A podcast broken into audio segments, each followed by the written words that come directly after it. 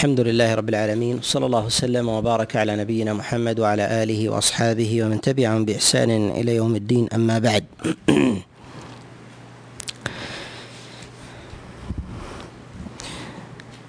فهذا المجلس هو المجلس الخاتم لمجالس سورة براءة نتكلم فيه على ما تبقى من الأحكام المتعلقة بمسائل الفقه. والحلال والحرام ومسائل التكليف الأخرى آه، فيما تتضمنه فيما تتضمنه هذه الآيات. أول هذه الآيات هو هي في قول الله جل وعلا ليس على الضعفاء ولا على المرضى ولا على الذين لا يجدون ما ينفقون حرج إذا نصحوا لله ورسوله ما على المحسنين من سبيل. ذكر الله سبحانه وتعالى أمر النفير والجهاد في سبيله. وذكر الله عز وجل بعد ذلك آه، المخالفين لذلك سواء كانوا كانوا بعذر أو بغير أو بغير عذر.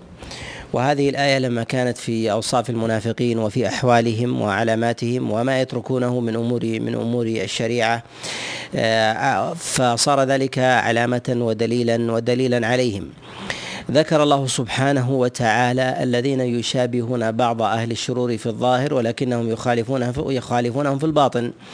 وذلك أن من المسلمين آه، من يكون معذورا بفعل يشابه به غيره وذلك كالتخلف عن الجهاد عند وجوبه. وذلك أن بعض أصحاب النبي صلى الله عليه وسلم عذروا بترك الجهاد. فكانوا في ظاهر أمرهم فكانوا في ظاهر أمرهم آه، موافقون آه، للمنافقين موافقون للمنافقين فبين الله سبحانه وتعالى عذرهم. في قول الله جل وعلا ليس على الضعفاء ولا على المرضى ولا على الذين لا يجدون ما ينفقون حرج إذا نصحوا لله. ذكر الله عز وجل الضعفاء والمراد بالضعفاء سواء كان الضعف لازما أو كان متعديا المراد بذلك هو عدم القدرة ووجود القوة التي تؤهل الإنسان للجهاد في سبيل الله. والضعف إما أن يكون لازما في الإنسان وهو الضعف البدني يعني أن الإنسان لا يستطيع لضعف في بدنه إما لهزال شديد أو لشيء من الأعذار القائمة فيه وذلك كعمى أو صمم أو كذلك عرج أو غير ذلك يمنع الإنسان من أن ينفع أو أن ينتفع في أمثال هذه أمثال هذه الشرائع. وبين الله سبحانه وتعالى عذر عذر أولئك.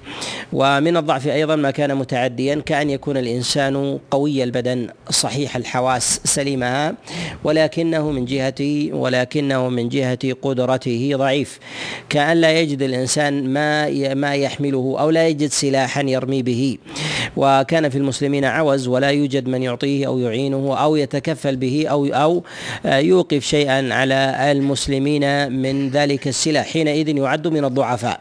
حينئذ يعد يعد من الضعفاء. وعلى هذا نقول إن من كان كذلك من جهة وصفه فهو معذور بالتخلف عن الجهاد عند عند تعينه عليه. فذكر الله سبحانه وتعالى عذر أولئك آه، لأنهم من جهة الظاهر وافقوا المتخلفين. وذلك أن بعض الناس لا يدرك أن بعض الناس لا يدرك آه، الفروق الباطنة وإنما يأخذ بالظواهر. فبين الله عز وجل أنه ثمة فرق بين بين من كان معذورا لضعف وعدم قدرة ومن كان تاركا لذلك وهو وهو قادر عليه وهو قادر قادر عليه.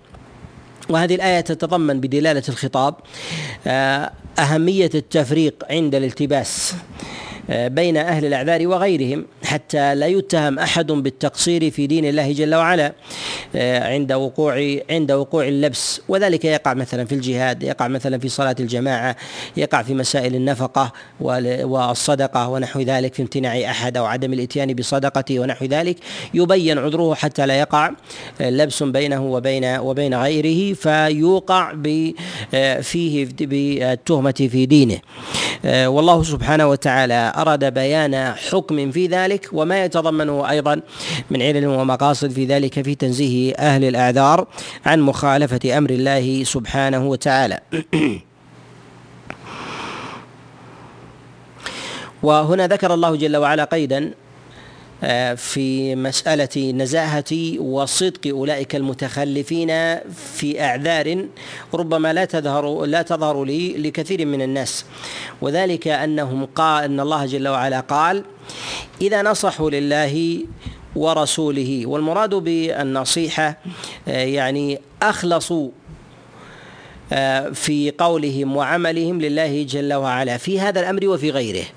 يعني أنهم أهل تحري آه، في آه، في معرفة طاقتهم وقدرتهم ليسوا من المتراخين وإنما أهل الصدق آه، في البحث عن الأسباب التي آه، تؤدي حق الله جل وعلا. وإذا كانوا من أهل الأعذار فإن الله عز وجل يعذرهم كذلك. كذلك أيضا آه، يتمحضون النصح لله جل وعلا ولرسوله فيما يخلفونه من أمر المسلمين بعد النبي صلى الله عليه وسلم. فيكونون حافظين لحدود الله قائمين بأمر الله جل وعلا وكذلك دافعين لأهل الشر والفساد ممن يتخلفون معهم آه، فينشرون الفساد والنفاق في في الناس. فإن من كانت هذه خصلته فهو من الذين نصحوا نصحوا لله ورسوله. أيضا هذا يتضمن أن الجهاد إذا سقط عن الإنسان من جهاد السنان فإنه لا يسقط عن الإنسان جهاد الكلمة. ولهذا ذكر الله سبحانه وتعالى النصح. قال إذا نصحوا لله ورسوله. وأعلى مراتب النصح فيما يتعلق في ذلك هو هو بيان الحق بالحجة والدليل والبرهان. فهؤلاء أهل نصح لله جل وعلا والرسول بإقامة حدود الله وشرائعه في أنفسهم وكذلك أيضا وكذلك أيضا في الناس. في هذا أيضا إعمال للقرائن التي تبين عند الالتباس أهل الصدق من أهل الكذب وأهل الإيمان من أهل النفاق. وذلك أن المتخلف قد يشتبه مع غيره ولكن هذا عرف بالقرينة أنه صادق وذلك أنه من الناصحين لله بإقامة شريعة الله وامتثال أمره والطائعين لرسول الله صلى الله عليه وسلم بتعظيمه وكذلك أيضا بامتثال أمره والأمر بالمعروف والنهي عن المنكر وغير وغير ذلك.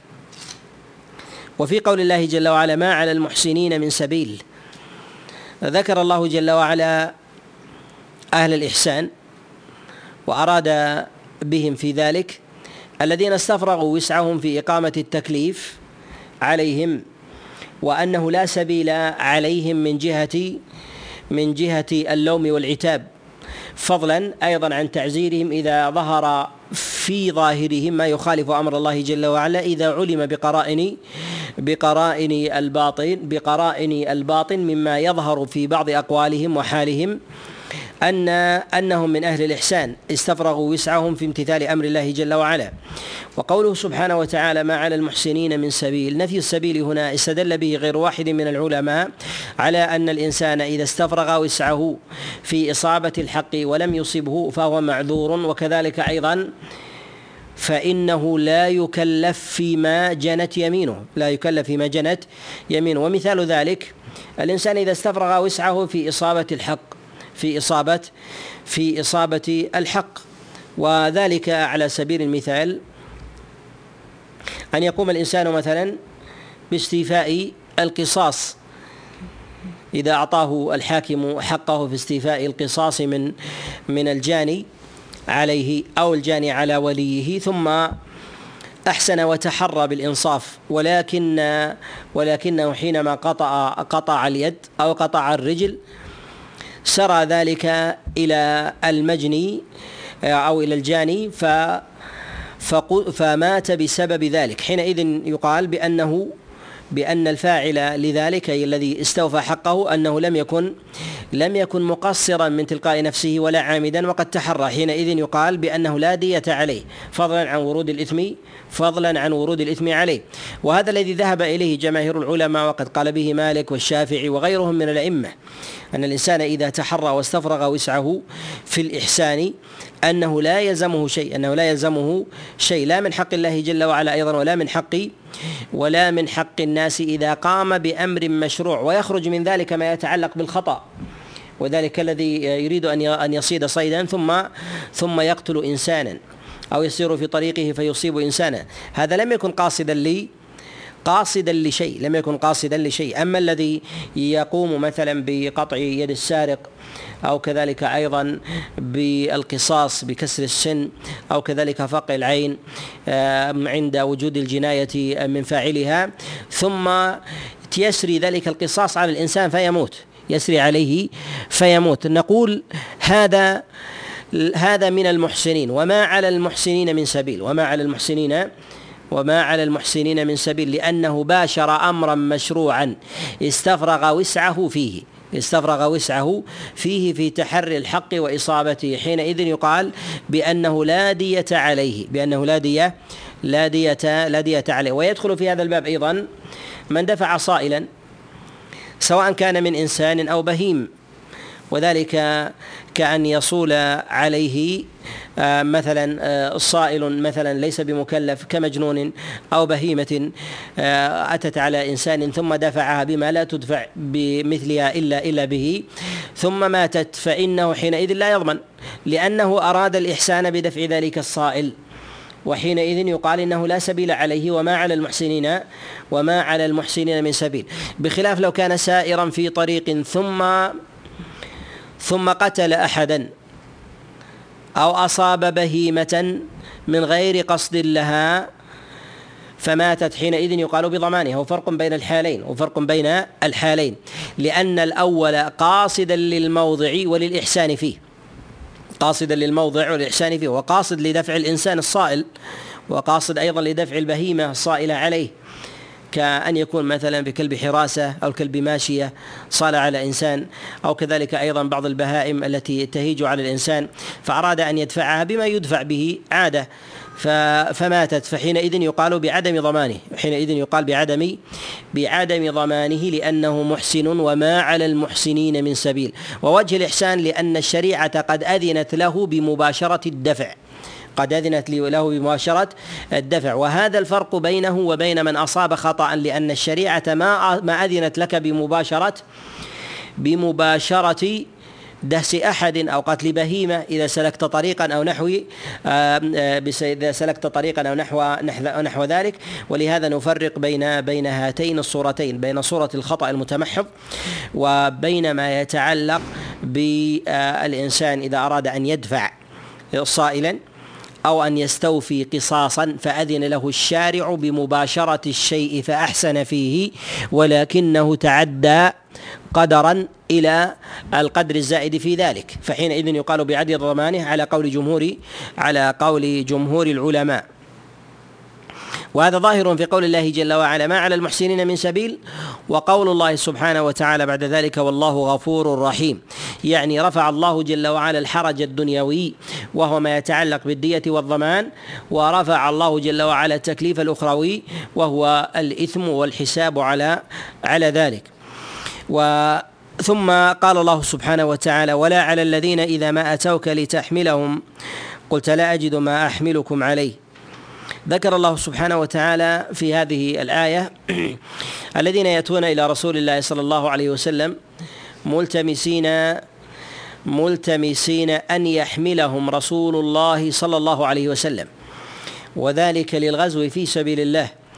ولم يكن عند رسول الله صلى الله عليه وسلم من الظهر ما يركبهم عليه. فهؤلاء أيضا معذورون وهؤلاء معذورون بعدم بعدم الجهاد مع رسول الله صلى الله عليه وسلم.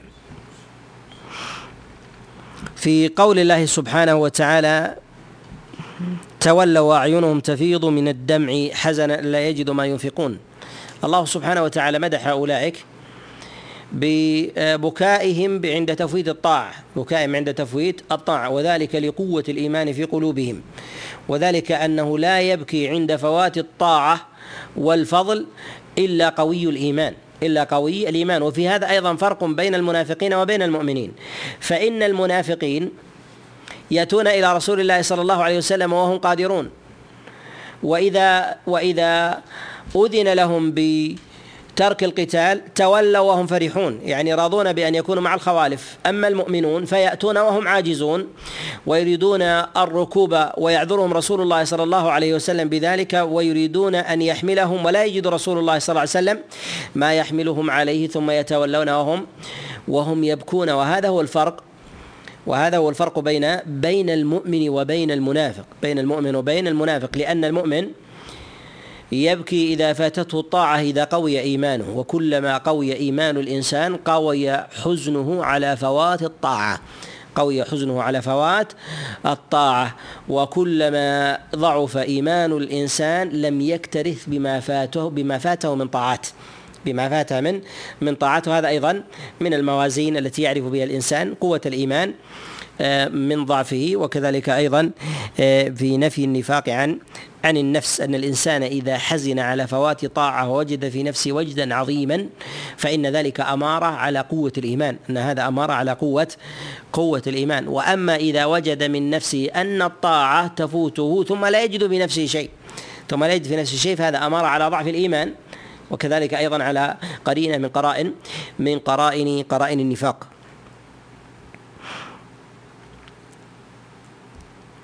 ثم أيضا في قول الله جل وعلا بعد ذلك إنما السبيل على الذين يستأذنونك وهم أغنياء. المراد بذلك المنافقون الذين يستأذنون رسول الله صلى الله عليه وسلم وهم أقوياء في أبدانهم وقادرون في أموالهم ومع ذلك يستأذنون رسول الله صلى الله عليه وسلم بحجج واهية يريدون أن يأذنوا له. وبين الله جل وعلا فرحهم بذلك بأنهم رضوا أن يكونوا مع الخوالف. يعني مع القاعدين الذين يتخلفون عن رسول الله صلى الله عليه وسلم من المعذورين وغيرهم. فأولئك يتولون وأعينهم تفيض من الدمع وهؤلاء يرجعون وهم راضون يرجعون وهم وهم راضون. وأولئك عاجزون وأولئك قادرون وأولئك قادرون. يقول الله سبحانه وتعالى بعد ذلك بعد ذلك بآيات خذ من أموالهم صدقة تطهرهم وتزكيهم بها وصل عليهم إن صلاتك سكن لهم. ذكر الله جل وعلا المنافقين وذكر الله سبحانه وتعالى أمر الجهاد والنفقة فيه. ثم ذكر الله عز وجل أحوال الذي اللاحقين لرسول الله والمعذورين والمتخلفين غير المعذورين. في ثم ذكر الله سبحانه وتعالى آه، أخذه لصدقة الأموال. وهذا بعدما رجع رسول الله صلى الله عليه وسلم من غزوة تبوك بعدما رجع النبي عليه الصلاة والسلام من غزوة تبوك. وذلك أن النبي عليه الصلاة والسلام قد تخلف بعض أصحابه عنه وليسوا بمعذورين. وذلك كأبي لبابة وغيره من من أصحاب النبي عليه الصلاة والسلام. وأدركوا وشعروا وأدرك وأدركتهم بعض اللائمة. وأدركتهم بعض بعض اللائمة. قيل أنهم كانوا منافقين فتابوا وقيل أن فيهم من النفاق ثم لم يكونوا من ممن به فيهم نفاق آه، خالص وإنما فيهم شيء من النفاق. آه، فلما فارقهم رسول الله صلى الله عليه وسلم آه، أدركهم وجد على فراقه وحزن كذلك على تخلفهم عن رسول الله صلى الله عليه وسلم. فلما رجعوا اعتذروا من رسول الله صلى الله عليه وسلم ثم جاءوا إلى رسول الله صلى الله عليه وسلم بأموالهم وأرادوا أن يأخذ منها تكفيرا لسيئتهم. تكفيرا لي لسيئتهم تلك. ولهذا جاء عن عبد الله بن عباس أن أبا لبابة ومعه من أصحابه قد أوثقوا أنفسهم لما قدم رسول الله صلى الله عليه وسلم وقالوا لا والله لا يحلنا إلا رسول الله صلى الله عليه وسلم. يريدون من ذلك أنهم أنهم وجدوا في أنفسهم وتابوا مما مما من تخلفهم وهم قادرون فأذن لهم رسول الله صلى الله عليه وسلم وتاب الله عز وجل عليهم وقد جاءوا بأموالهم. إلى رسول الله أرادوا أن يأخذ من أموالهم صدقة تطهرهم وفي هذا دليل على أن الصدقة من مكفرات أو من عظائم مكفرات الذنوب من عظائم مكفرات الذنوب. وقد أدركها الصحابة في ذلك. كذلك أيضا فيها إشارة إلى أن الجهاد في سبيل الله أن من عجز عن الجهاد في سبيل الله بنفسه فإنه يعوض ذلك بماله. فإنه يعوض ذلك ذلك بماله. كما عوض هؤلاء جهادهم ما فاتهم من جهاد وتقصير مع رسول الله صلى الله عليه وسلم ذلك بدفع بدفع المال المال إليه. وقد قال عبد الله بن عباس أن النبي صلى الله عليه وسلم أخذ ثلث أموالهم. النبي عليه الصلاة والسلام أخذ ثلث أموالهم وذلك تطهيرا وتنقية لما لما سلف منه لما سلف منه. ثم أيضا أنه ينبغي للكمل والأولياء من الصالحين أنه إذا وقعت منهم زلات أنه وقعت منهم منهم زلات وتقصير ألا يكتفوا بمجرد الاستغفار بل يستكثروا من غيرها من الطاعات من غيره من الطاعات وذلك بالصدقة والصلاة وصلة الأرحام وغير ذلك وعتق الرقاب وغير ذلك مما يمكن مما يمكن الإنسان. ولهذا هؤلاء آه، لما جاءوا إلى رسول الله صلى الله عليه وسلم ما اكتفوا بالاستغفار بل عرضوا أموالهم أيضا لتكون تطهيرا وتكفيرا وتكفيرا لسيئاتهم. في قول الله جل وعلا خذ من أموالهم صدقة. اختلف العلماء في الصدقة المأخوذة هنا. هل هي الزكاة المفروضة أم هي صدقة عامة؟ تطهيرا. الأظهر في ذلك في السياق أنها من الصدقات العامة أنها من الصدقات العامة تطهيرا لي للذنوب. ثم أيضا في قول الله جل وعلا خذ من أموالهم صدقة. فيه آه، دلالة على أنه يجب على من ولي أمر المسلمين أن يتولى جباية الزكاة وتقسيمها على أهلها. تقسيمها على أهلها من المستحقين فذلك من الواجبات عليه لأن السلطان يهاب والناس ينفقون ويدفعون إليه يدفعون إليه المال رغبة ورهبة طوعا أو كرها فيدفعون إليه المال سواء كان ذلك من الصدقة الواجبة أو كان ذلك من الصدقة من الصدقة المستحبة. حينئذ أثره في الناس أعظم من أثره من أثر غيره. من جهة الجباية لأن الناس يرغبون ويهابون السلطان ما لا يرغبون ويهابون غيره.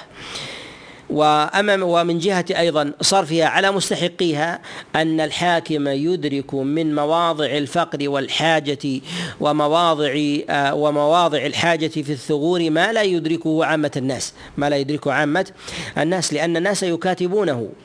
يكاتبونه ويصل إليه من من شكاوى الناس آه، وحاجاتهم ما لا يصل إلى الأفراد ما لا يصل إلى الأفراد. فتوجه الخطاب إلى رسول الله صلى الله عليه وسلم ومن ولي أمر المسلمين ممن أخذ حكمه من الخلفاء والأمراء والملوك وغيرهم. فحينئذ يقال إن الخطاب يتوجه إليهم بوجوب بوجوب أخذ الأموال وجمعها. وكفاية الناس وسدها حتى يستوي في ذلك الناس وتوضع في مواضعها التي أمرها الله جل وعلا. أمر الله سبحانه وتعالى آه، أن توضع فيها في مصارفها الثمانية وكذلك أيضا في مواضعها التي أمر الله عز وجل أن تؤخذ أن تؤخذ أن تؤخذ منها. و آه، وهذه الآية مما ضل في آه، فهمها المرتدون. وذلك أنه لما مات رسول الله صلى الله عليه وسلم قالوا إن الله عز وجل أمر نبيه بأن يأخذ الزكاة ولم يأمر غيره. خذ من أموالهم صدقة. وحينئذ بعد وفاة رسول الله صلى الله عليه وسلم لا لا يجب على أحد أن يأخذ المال ولا يجب عليهم أيضا أن يدفعوا المال بعد رسول الله صلى الله عليه وسلم. ومن كان من أهل الهوى والزيغ وجد من المشتبه ولو اشتباها يسيرا ضعيفا لهواه ما يستمسك به. ولهذا نجد أن الصحابة عليهم رضوان الله تعالى قد أجمعوا على قتالهم وأن زعمهم في ذلك أنها شبهة شبهة باطلة. فقد بين أبو بكر والصحابة عليهم رضوان الله لأولئك المرتدين سوء فهمهم وكذلك أيضا بطلان شبهتهم ثم قاتلوهم بعد ذلك ثم قاتلوهم بعد ذلك. وكانوا آه الذين منعوا الزكاة آه لفهمهم آه لها المغلوط لهذه الآية منهم من بقي على الإسلام ومنع الزكاة. يعني بقي على الإسلام ومنع الزكاة قالوا نحن مستسلمون ولكن هذه الزكاة لا نؤديها بعد رسول الله صلى الله عليه وسلم. وأقوام ارتدوا عن الإسلام بالكلية ارتدوا عن الإسلام بالكلية. فقاتل أبو بكر الصديق الجميع فقاتل أبو بكر الجميع. وربما كان منع الزكاة دافعا لبعضهم لأن يترك الإسلام بالكلية. وهذا يدل على قوة المال في الإقبال على الحق وعلى تركه. ولهذا نجد أن الله سبحانه وتعالى قد ذكر المؤلفة قلوبهم في البداية أنها تجذبهم الإسلام وهنا أبعدتهم عن الإسلام وهنا أبعدتهم عن الإسلام. فأولئك يجذبهم يجذبهم المال إلى الإسلام وهؤلاء منعهم حب المال من الدخول في الإسلام حتى لا يدفعوا المال إلى حتى لا يدفعوا المال إلى المسلمين حتى لا يدفعوا المال إلى إلى المسلمين من الفقراء وغيرهم. ولهذا آه، ولهذا آه، نقول إن أبا بكر الصديق عليه رضوان الله قاتلهم في ذلك جميعا. وقال والله لو منعوني عقالا كانوا يؤدونه إلى رسول الله صلى الله عليه وسلم لقاتلتهم عليه. يعني لو كان شيئا شيئا يسيرا. وفي هذا أيضا أن أنه يجب على المسلمين إذا قامت شبهة ولو كانت ضعيفة أن يبينوها قبل قتال الممتنعين عن الإتيان بها عن الإتيان عن الإتيان بها. وهذا مع جلاء هذا الحكم وظهوره إلا أن الصحابة عليهم رضوان الله تعالى أقاموا عليهم الحجة وبينوها. لماذا؟ لأنه قد يكون في صفهم أفراد ولو كانت الحجة باطلة يكون في صفهم أفراد تابعون أو في أصحاب غفلة أو جهل أو طمع وشبهة. فإذا بين لهم الحق فإنهم يرجعون إليه. فكان أصحاب رسول الله صلى الله عليه وسلم يبينون بالحجة والبرهان وجوب الزكاة بعد رسول الله صلى الله عليه وسلم كوجوبها قبل ذلك. وأما الخطاب في توجهه لرسول الله صلى الله عليه وسلم في قوله خذ من أموالهم صدقة. فلا يعني ذلك أنه مختص برسول الله صلى الله عليه وسلم. وقد يقول قائل لماذا يتوجه الخطاب للنبي عليه الصلاة والسلام خاصة؟ ولا يتوجه إلى العموم. وما الفائدة من من تخصيص النبي عليه الصلاة والسلام بذلك؟ والأمة والخلفاء بعده أكثر عددا. وكذلك أيضا أوسع من جهة كثرة الأمة واتساع رقعة الإسلام. فلماذا خص النبي صلى الله عليه وسلم بالخطاب؟ نقول إن النبي عليه الصلاة والسلام يخص بالخطاب في بعض الآيات لجملة من الأمور. أولها تعظيم الحكم الشرعي. تعظيم الحكم الشرعي أن الحكم إذا كان عاليا عظيما وجه الله عز وجل الخطاب لأعلى رجل في الأرض حتى يبين أنه لا يستثنى من هذا الخطاب أحد أنه لا يستثنى من الخطاب أحد. فلا يظن أن الخطاب يتوجه إلى إلى من دون الكبراء من عوام الناس وكذلك أيضا بسطائهم. بل إن الخطاب إذا توجه لرسول الله صلى الله عليه وسلم فإنه يدخل غيره فيه من باب أولى. يدخل غيره فيه من باب من باب أولى. فلا أعظم ولا أشرف ولا أكبر في في البشر من رسول الله صلى الله عليه وسلم. فلما توجه إليه الأمر فإنه يتوجه إلى يتوجه إلى غيره. ومنها كذلك أيضا في توجيه الخطاب إلى رسول الله صلى الله عليه وسلم أن الله سبحانه وتعالى يوجه الخطاب للنبي صلى الله عليه وسلم في التشريعات في التشريعات التي يتأكد العمل بها التي يتأكد العمل بها. وذلك كقول الله سبحانه وتعالى يا أيها النبي جاهد الكفار والمنافقين واغلظ عليهم. وقول الله جل وعلا يا أيها النبي إذا طلقتم النساء فأحكام الطلاق مهمة لاستبراء الأرحام ومعرفة الحقوق حتى لا تختلط الأنساب ومعرفة الأموال من جهة تركات ومهور وغير ذلك فهذه تتعلق بها جملة من الأحكام. كذلك جهاد الكفار المنافقين. ومن الأسباب أيضا أن الخطاب إذا توجه إلى رسول الله صلى الله عليه وسلم فإن هذا يدل على أن الحكم يتعلق غالبا بالحكام. يتعلق غالبا بالحكام. كما في هذه الآية ومن ولي أمر من أمور المسلمين خذ من أموالهم صدقة فيتوجه الخطاب في جباية الزكاة وتوزيعها وقسمتها واستئجار العاملين عليها وغير ذلك. كذلك أيضا في قول الله جل وعلا يا أيها النبي جاهد الكفار والمنافقين واغلظ عليهم. هذا يتوجه للحكام أكثر من غيره يتوجه للحكام أكثر من غيره من جهة الجهاد ورفع رايته وتجيش الجيوش واستنفاق الناس ومعرفة الثغور وكذلك أيضا الاثخان بالأعداء فإن هذا من أعظم الواجبات على على الحاكم. ولهذا توجه الخطاب إليه وتوجيه الخطاب إليه لا يعني تعطيله بكل حال عن غيره. لا يعني تعطيله بكل حال عن غيره. فإذا تعطل أو عطله غيره فإن الحكم في ذلك يبقى باقيا.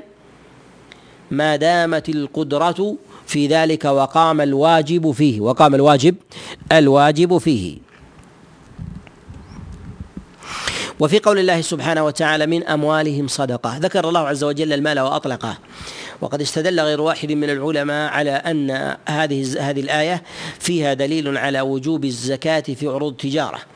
وقبل الخوض في هذه المسألة نقول إن العلماء لا يختلفون في وجوب الزكاة في النقدين من الذهب والفضة وفي الماشية وفي الزروع والثمار. وفي الزروع والثمار في شروطها المعلومة شروطها المعلومة. واختلفوا في أمر العروض واختلفوا في أمر العروض والخلاف في ذلك يسير والخلاف في ذلك في ذلك يسير وهو متأخر.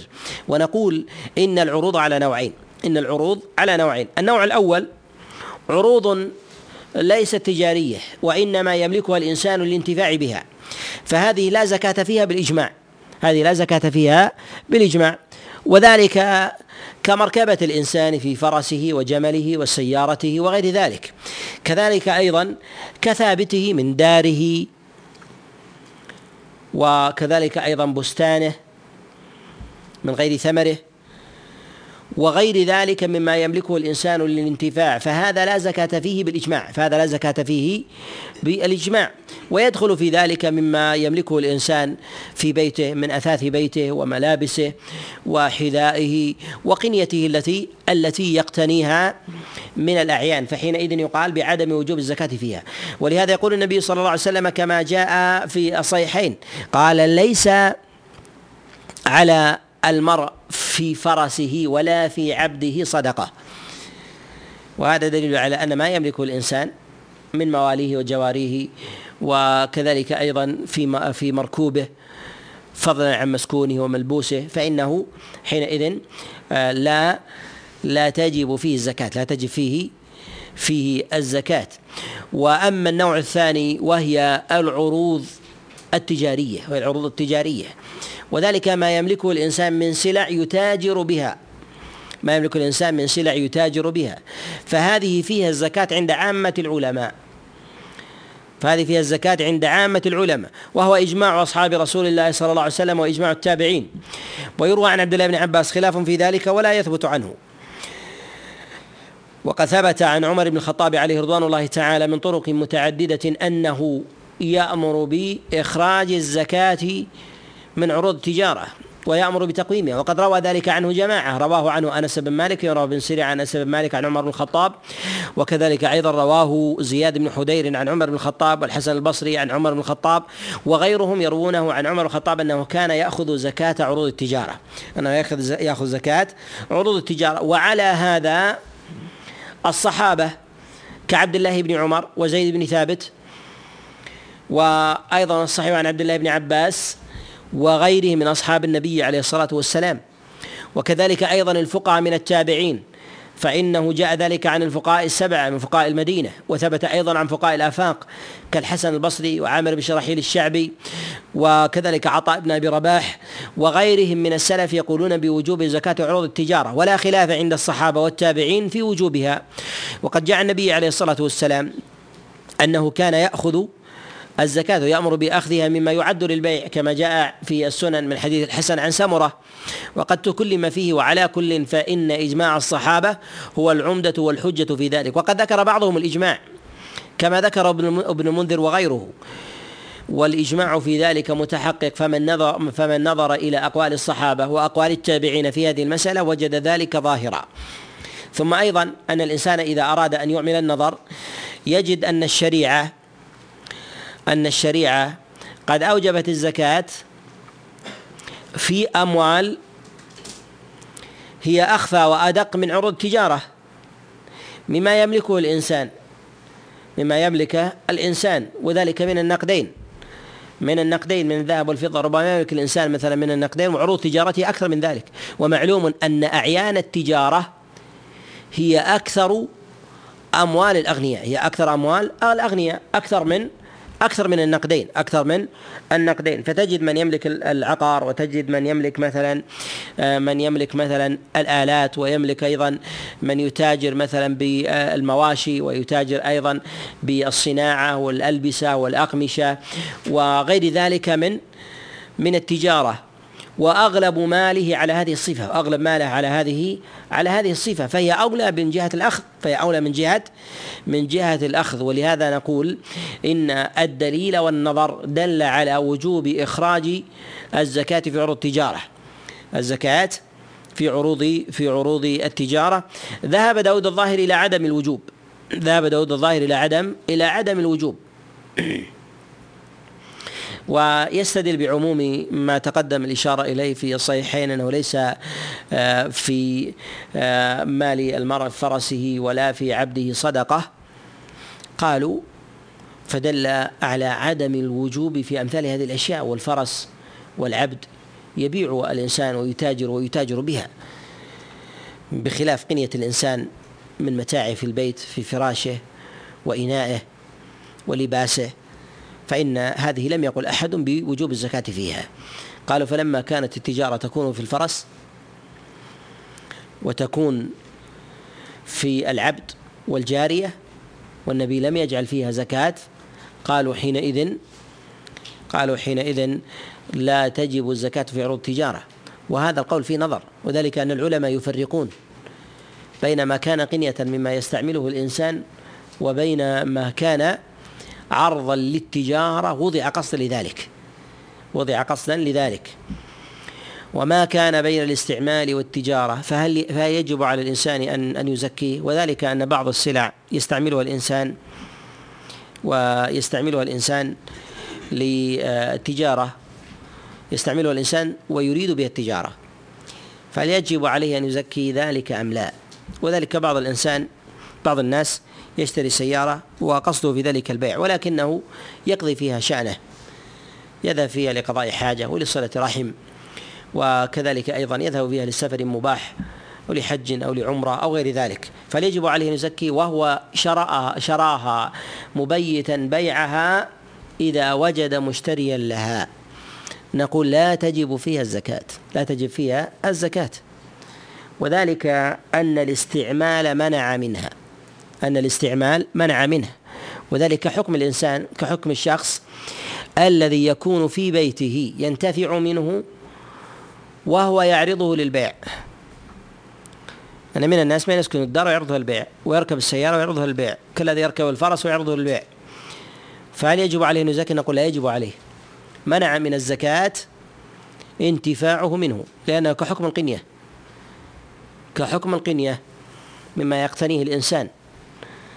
ثم أيضا أن مثل هذه الأشياء تلتبس التباسا كثيرا في الأمور المنتفعة وذلك أن بعض الناس يقول أنا عندي سلعة سيارتي معي إذا وجدت من يعطيني عليها ثمن بعتها. حتى اللباس يقول يقول علي قميص وعلي غترة أو عمامة أو حذاء وإذا وجدت من يعطيني عليه سعر بعته. إذا جاءك شخص وقال حذاءك اشتريها منك بألف أو ألفين. وهي تساوي مئة. تبيعها؟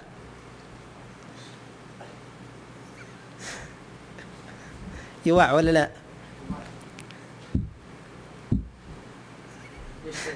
الشيخ يقول مباشرة. هذا وانت قاضي أجل البقية وش بيصيرون؟ إيش بيقولون؟ يبيعون أكيد ولا لا؟ ولهذا نقول ما يتعلق بوجود البيع. أو العرض إذا كان إذا كان الإنسان ينتفع بذلك نقول الانتفاع ينفي ينفي كون هذه السلعة من عروض التجارة ولا تكون الزكاة حتى يتمحض عرض التجارة بالانتفاع حتى يتمحض عرض التجارة بلا بلا انتفاع. ويدخل في هذا في هذا الحكم ما يملكه الإنسان من من بساتين أو استراحات ينتفع منها. ينتفع منها الإنسان وهو عارضها للبيع. يبيت في بستانه يبيت في مزرعته يبيت في بيته ويقضي حاجته فيه وأهله كذلك. ثم إذا وجد مشتريا باعها نقول حينئذ إن إن الانتفاع من ذلك يمنع. إن الانتفاع من ذلك يمنع. أما وجود عارض عارض التجارة وعارض البيع فإن هذا يقع فيما يملكه الإنسان. فتجده يعرض مركوبه وقنيته للبيع وهو ينتفع بها وهذا كثير في الناس ولم يكن السلف يقولون بالزكاة في مثل هذه في مثل هذه الحال. وفي قول الله جل وعلا تطهرهم وتزكيهم بها تقدم الإشارة إلى أن الصدقة والزكاة أنها من مكفرات الذنوب بل هي من عظائم ما يكفر الذنوب. فينبغي الإنسان المؤمن أن أن يحرص عليها وأن يستكثر منها. وقول الله جل وعلا وصل عليهم إن صلاتك سكن لهم. فيه استحباب الدعاء لمن بذل مالا. وهذا وإن كان خاصا بالنبي عليه الصلاة والسلام في الخطاب إلا أنه في الحكم عام. لماذا؟ لأننا لو قلنا بخصوصة النبي في الدعاء فنقول في خصوصية النبي بأخذ الزكاة. والخطاب قد جاء عاما. خذ من أموالهم صدقة. أنت ومن قام مقامك. وصل عليهم أنت ومن قام مقامك. وإن كان أخذ النبي يختلف عن أخذ غيره والمنع منع النبي يختلف عن منع غيره وإن كان صلاة النبي تختلف عن صلاة غيره. لأن الله عز وجل قد جعل صلاة النبي صلى الله عليه وسلم وهو دعاءه قد جعله مستجابا.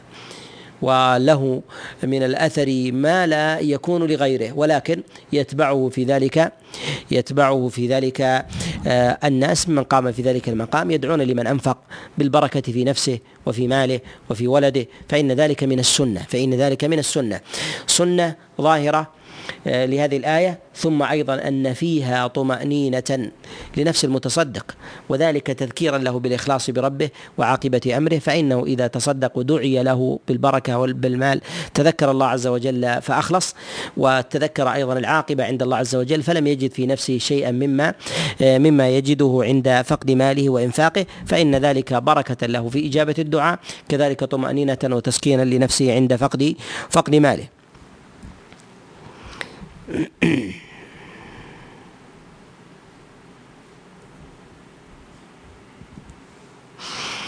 في قول الله سبحانه وتعالى في هذه الآية والذين اتخذوا مسجدا ضرارا وكفرا وتفريقا بين المؤمنين وإرصادا لمن حارب الله ورسوله.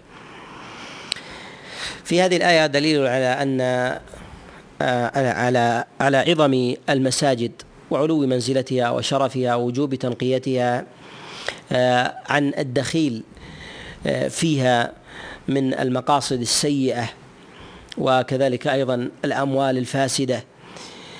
فإن الله سبحانه وتعالى شرف المساجد وجعلها بيوته وشرف الزائرين إليها وسماهم زوار وسواهم زواره سبحانه وتعالى.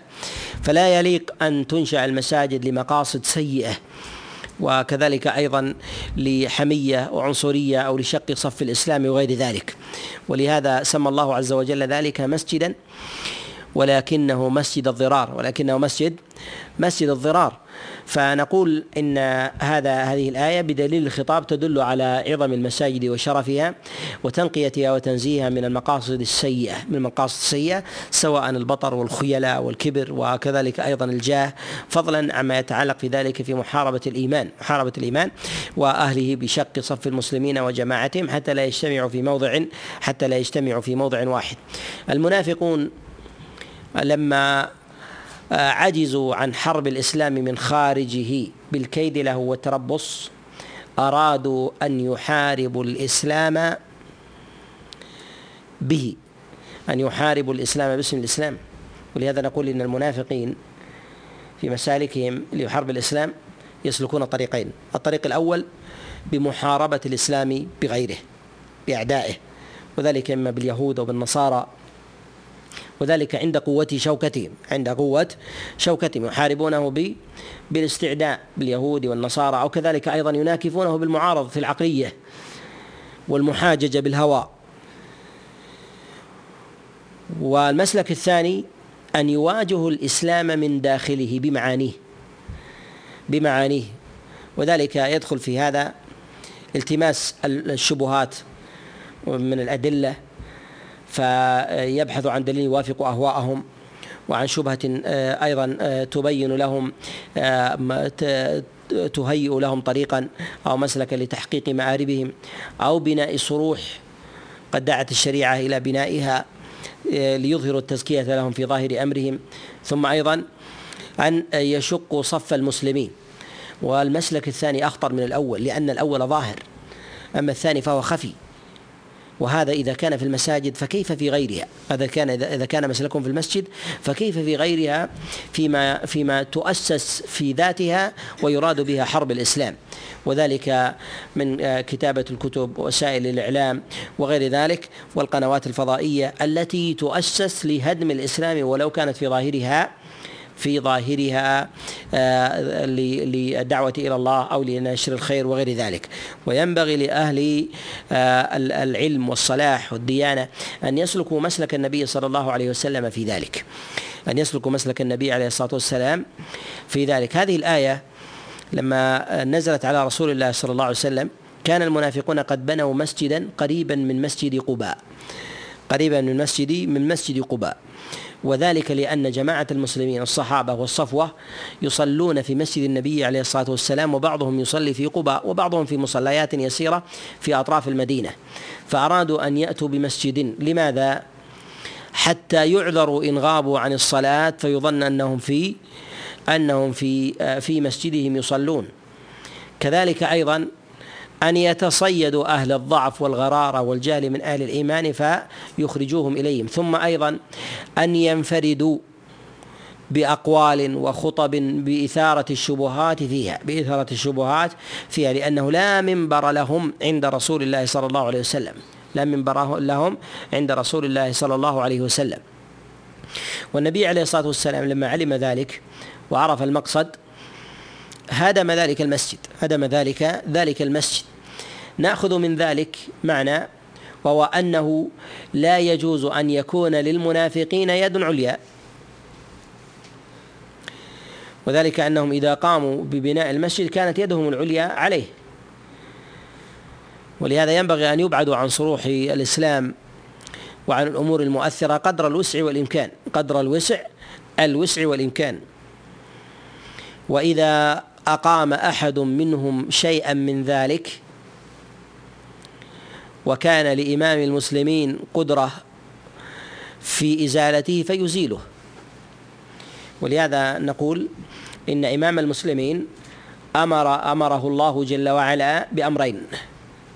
الأمر الأول بهدمه وإزالته. وقد هدم رسول الله صلى الله عليه وسلم مسجد الضرار. الأمر الثاني في عدم القيام فيه لأن القيام فيه مجاورة وهي شبيهة بالتشريع والتأييد. شبيهة بالتشريع بالتشريع والتأييد. فنهى الله عز وجل نبيه عن ذلك.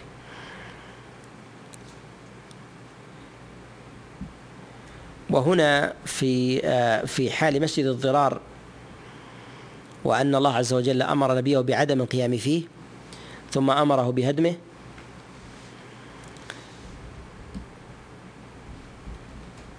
وفي حال عدم القدرة. وفي حال عدم القدرة. يعني عدم القدرة على إزالة أمثال تلك الصروح. فهل تترك لأهلها؟ نقول إذا كان ثمة قدرة فتزال. ويحرم القيام فيها. ولا يجوز للإنسان يقول أساهم فيها إذا كان قادرا على إزالتها. ولكن عند العجز عنها فحينئذ الحالة تختلف عن هذه الآية. فهل يقوم فيها أم لا يقوم؟ نقول إن القيام فيها على صورتين. الصورة الأولى قيام يبطل مقاصدها. كالذي يأتي إلى مواضع الشرك لينكر الشرك وإلى مواضع السفور إلى مواضع السفور والانحلال ويقوم بإنكار السفور والانحلال. كما كان رسول الله صلى الله عليه وسلم يأتي إلى مواضع الشرك فينكرها فقد وقف على الصفا وعليه أصنام لينكر الأصنام ويقر التوحيد. وكان يأتي النبي عليه الصلاة والسلام إلى مجامع المشركين وأسواقهم كما جاء إلى عكاظ وذي المجاز ومجنة وغيرها من الأسواق وكانت فيها أنصاب وأصنام تعبد من دون الله. فقام النبي عليه الصلاة والسلام بأنه في ذلك الوقت ما يستطيع إزالتها فوقف فيها منكرا لها الثانية أن يقام فيها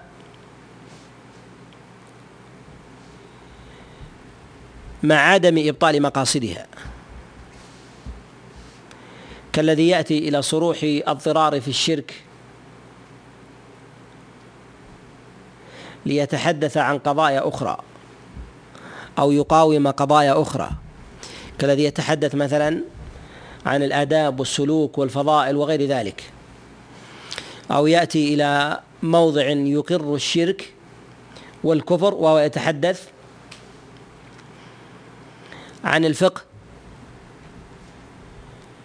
ومسائل الآداب والتربية أو السيرة أو غير ذلك. فهذا كحال الذي يصلي صلاة صحيحة في مسجد الضرار. ولو صح فعله ما صح مكانه. ولو صح فعله ما صح ما صح مكانه لأن الله عز وجل نهى نبيه ولا أصدق ولا أقوم من صلاة نبي النبي عليه الصلاة والسلام. ومع ذلك نهاه لعظم المقام في مثل هذا الموضع. لعظم المقام في مثل هذا الموضع وللقدرة على إزالته منه فأزاله رسول الله صلى الله عليه وسلم.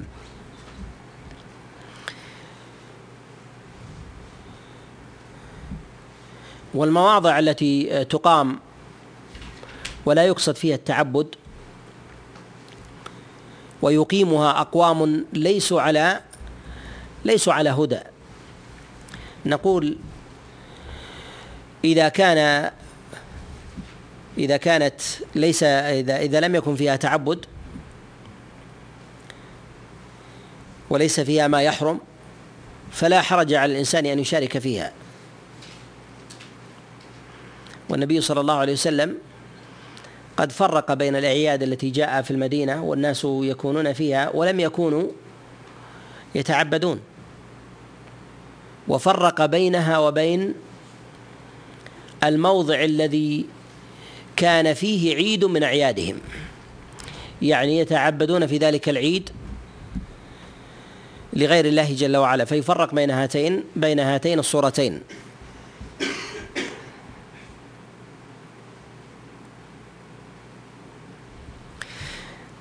ثم في قول الله سبحانه وتعالى وإرصادا لمن حارب الله ورسوله من قبل. هنا ذكر الله جل وعلا أمرا مهما وتقدم معنا في الآية السابقة في قول الله جل وعلا لقد ابتغوا الفتنة من قبل وقلبوا لك الأمور.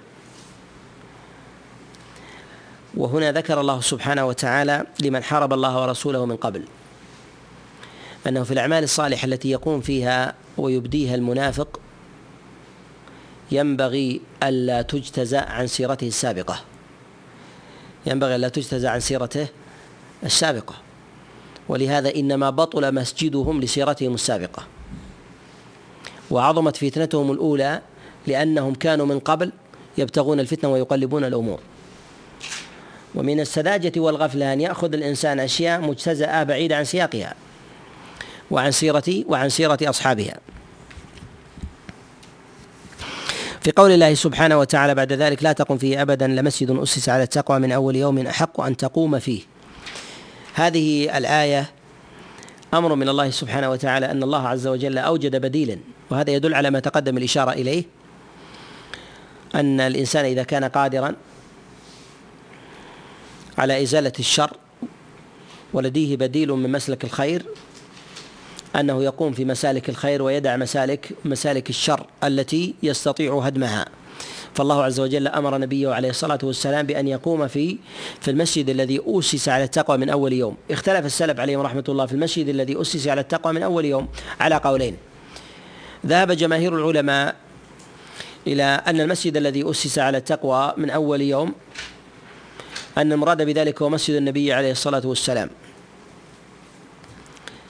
وهذا قد جاء في خبر من حديث أبي سعيد الخدري كما جاء في صحيح مسلم أنه قال أو قال أبو سعيد أتيت إلى رسول الله صلى الله عليه وسلم وهو في بيت بعض نسائه فسألت أي مسجد آه هو الذي أول مسجد بني على التقوى؟ فقال مسجدي هذا. أو قال لمسجد المدينة. لمسجد لمسجد المدينة.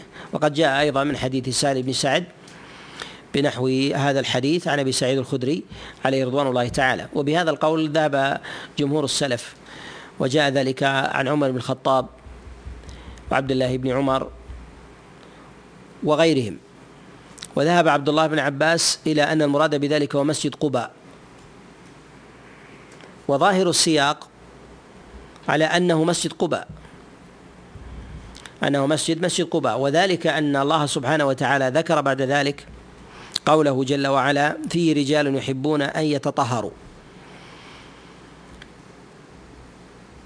ومن هنا قوي النزاع في هذه المسألة في المراد بالمسجد الذي أسس على التقوى.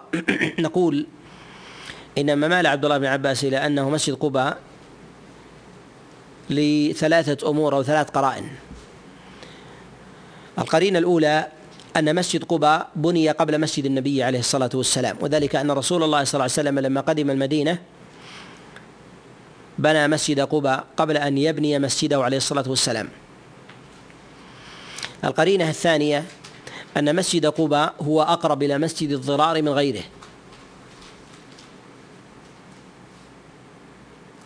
القرينة الثالثة أن مسجد قباء كان النبي صلى الله عليه وسلم أو أن مسجد قباء تدل عليه قرينة الآية في قول الله جل وعلا فيه رجال يحبون أن يتطهروا. والمقصود بذلك هو هو مسجد قباء. وقد يضاف قرينة رابعة في ذلك أن النبي عليه الصلاة والسلام قائم في مسجده ويصلي فيه جميع الصلوات. وأن الذي يقوم فيه النبي اعتراضا في الندرة هو مسجد قباء. وكان النبي يذهب إليه كل سبت كما جاء في الصحيحين. فهو أقرب إلى قصد قصده بالإقامة لأن قصد مسجد النبي عليه الصلاة والسلام بإقامة الصلاة فيه على سبيل الدوام متحققة من قبل. وقد جمع بعض العلماء في الخلاف في ذلك قالوا إن النبي عليه الصلاة والسلام إنما أجاب أبا سعيد الخدري لما سأله عن المسجد الذي أسس على التقوى قال لمسجدي هذا والمسجد المدينة قالوا أجابه لأن أول ما يدخل في ذلك هو مسجد النبي عليه الصلاة والسلام وذلك لفضل هذا المسجد أنه أفضل من مسجد قباء بالإجماع. لأن لأن لأنه يتحقق فيه هذا الوصف وهو أحق بالنعت. أما سياق القصة فالمراد بها مسجد قباء. فالمراد بها مسجد قباء وكلا المسجدين هي أول مسجد وضع أو أسس على على التقوى إلا أن المراد بالسياق هو مسجد قباء على سبيل على سبيل الخصوص. وفي هذه الآية أخذ بعض الفقهاء مسألة وهو استحباب الصلاة في المسجد القديم. أن المسجد القديم يستحب الصلاة فيه أولى من المسجد الحديث.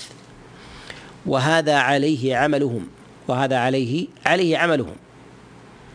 وذلك أن الله عز وجل جعل من فضل الصلاة في المسجد أنه أسبق من غيره. أنه أسبق أسبق من غيره.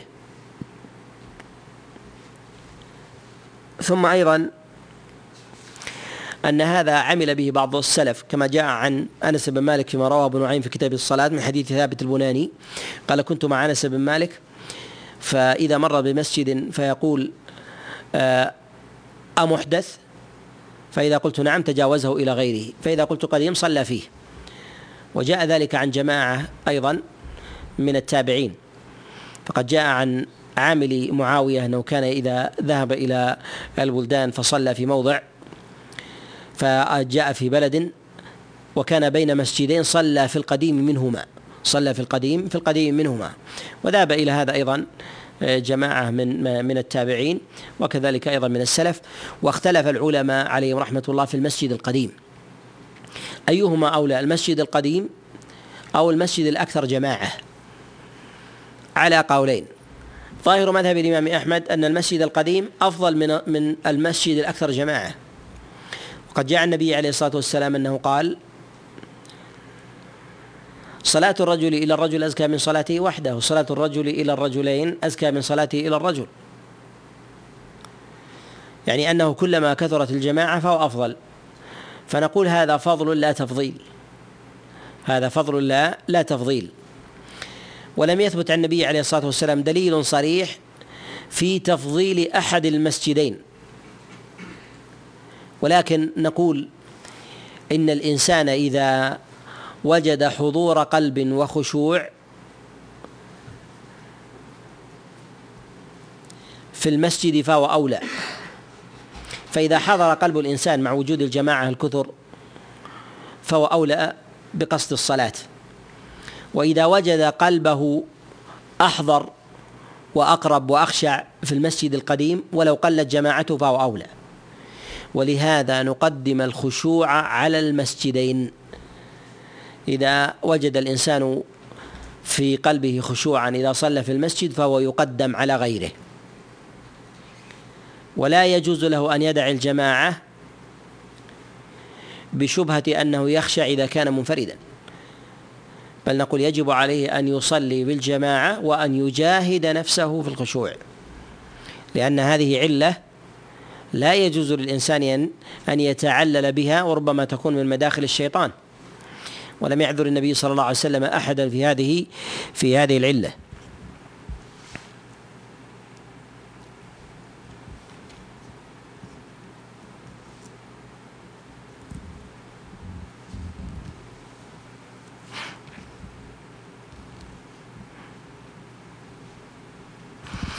ثم في قول الله سبحانه وتعالى وما كان المؤمنون لينفروا كافة فلولا نفر من كل فرقة منهم طائفة ليتفقهوا في الدين ولينذروا قومهم إذا رجعوا إليهم لعلهم لعلهم يحذرون. في هذه الآية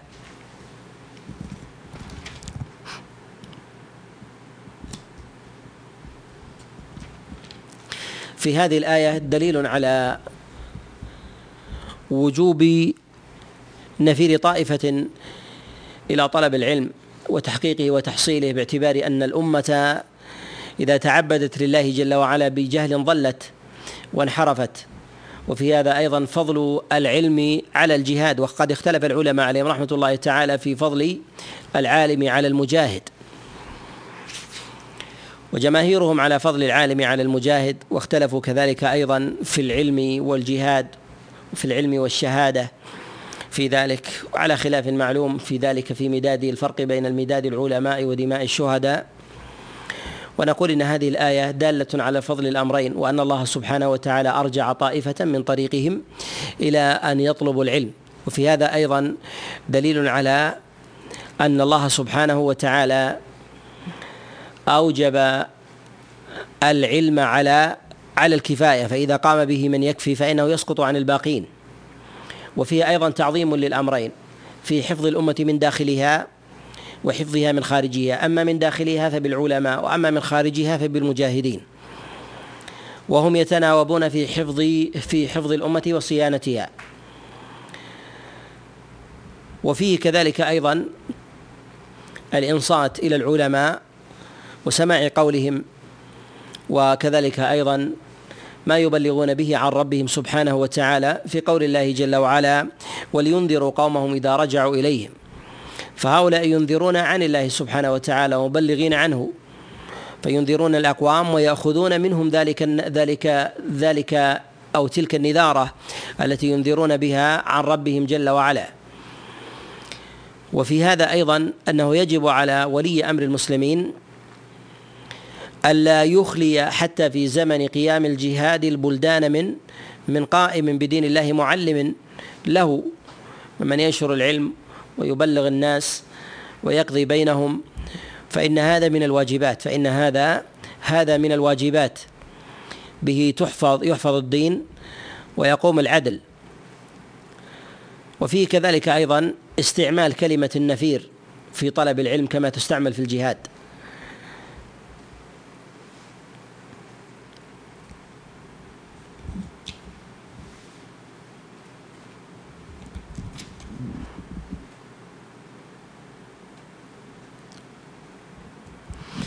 ثم قال الله سبحانه وتعالى بعد ذلك يا أيها الذين آمنوا قاتلوا الذين يلونكم من الكفار وليجدوا فيكم غلظة. في هذه الآية دليل على مشروعية الجهاد على التدرج وأنه يجب على الأمة أن تتدرج في جهادها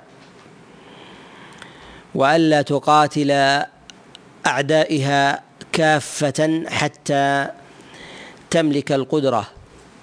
وإنما تبدأ بالأدنى بالأدنى وقد تقدم معنا الإشارة إلى هذا المعنى. تقدم معنا الإشارة إلى هذا هذا المعنى. وأن النبي صلى الله عليه وسلم قد تدرج في قتال في قتال المشركين. فإنه إنما قاتل من كان قريبا منه. فنجد أن غزوات النبي عليه الصلاة والسلام في بدر وفي أحد وكذلك أيضا في الخندق كانت دفاعا عن المدينة لما أراد المشركون أن يغزوا رسول الله صلى الله عليه وسلم. وأن النبي عليه الصلاة والسلام ما بيت المشركين في قعر دارهم حتى قاتل من كان قريبا منه من اليهود من بني النضير وبني قينقاع وبني قريضة وبني قينقاع. فقاتلهم رسول الله صلى الله عليه وسلم فقاتلهم رسول الله صلى الله عليه وسلم وأجلى أقواما. فلما أمنهم قاتل النبي صلى الله عليه وسلم الأبعدين من أعدائه من المشركين. وهذا ظاهر في هذه الآية. قاتلوا الذين يلونكم من الكفار فيبدأ بالأدنى ثم الأبعد. ثم أيضا يؤخذ منه أنه ليس من سياسة النبي عليه الصلاة والسلام استعداء جميع الأعداء بإعلان القتال عليهم جميعا حتى يملك القوة. فإن الله سبحانه وتعالى ما أمر نبيه عليه الصلاة والسلام بقتال المشركين كافة حتى ملك القدرة على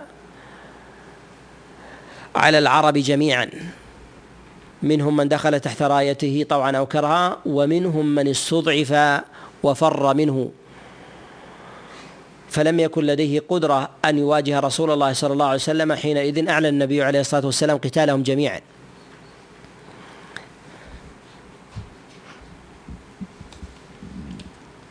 وقال بعض السلف بأن هذه الآية منسوخة وهذا مروي عن الحسن. وهذا مروي مروي عن الحسن. والأظهر أنها ليست منسوخة وذلك أنها من أواخر الآية التي نزل على رسول الله صلى الله عليه وسلم. وثم أيضا أن العلة في ذلك قائمة إذا وجدت في الأمة فيؤخذ بذلك الحكم. وأنها لو ترك مثلا أصحاب النبي عليه الصلاة والسلام من الخلفاء فقاتلوا جميع الأطراف وذلك لقوة دولة الإسلام واتساع رقعتها وكثرة المسلمين وقوتهم. فتعددت الثغور من شرق من الشرق وغرب وشمال وجنوب فقاتلوا الجميع كافة فقاتلوا الجميع كافة. هذا في زمن القوة.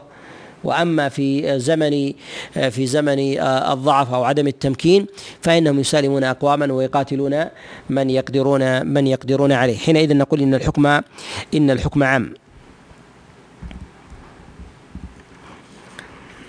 نقف عند هذا الحد ونبدأ بإذن الله عز وجل في المجلس القادم بسورة يونس. أسأل الله عز وجل لي ولكم التوفيق والسداد والإعانة. وأسأل أن ينفعنا بما سمعنا وأن يجعله حجة لنا على علينا. وصلى الله وسلم وبارك على نبينا محمد.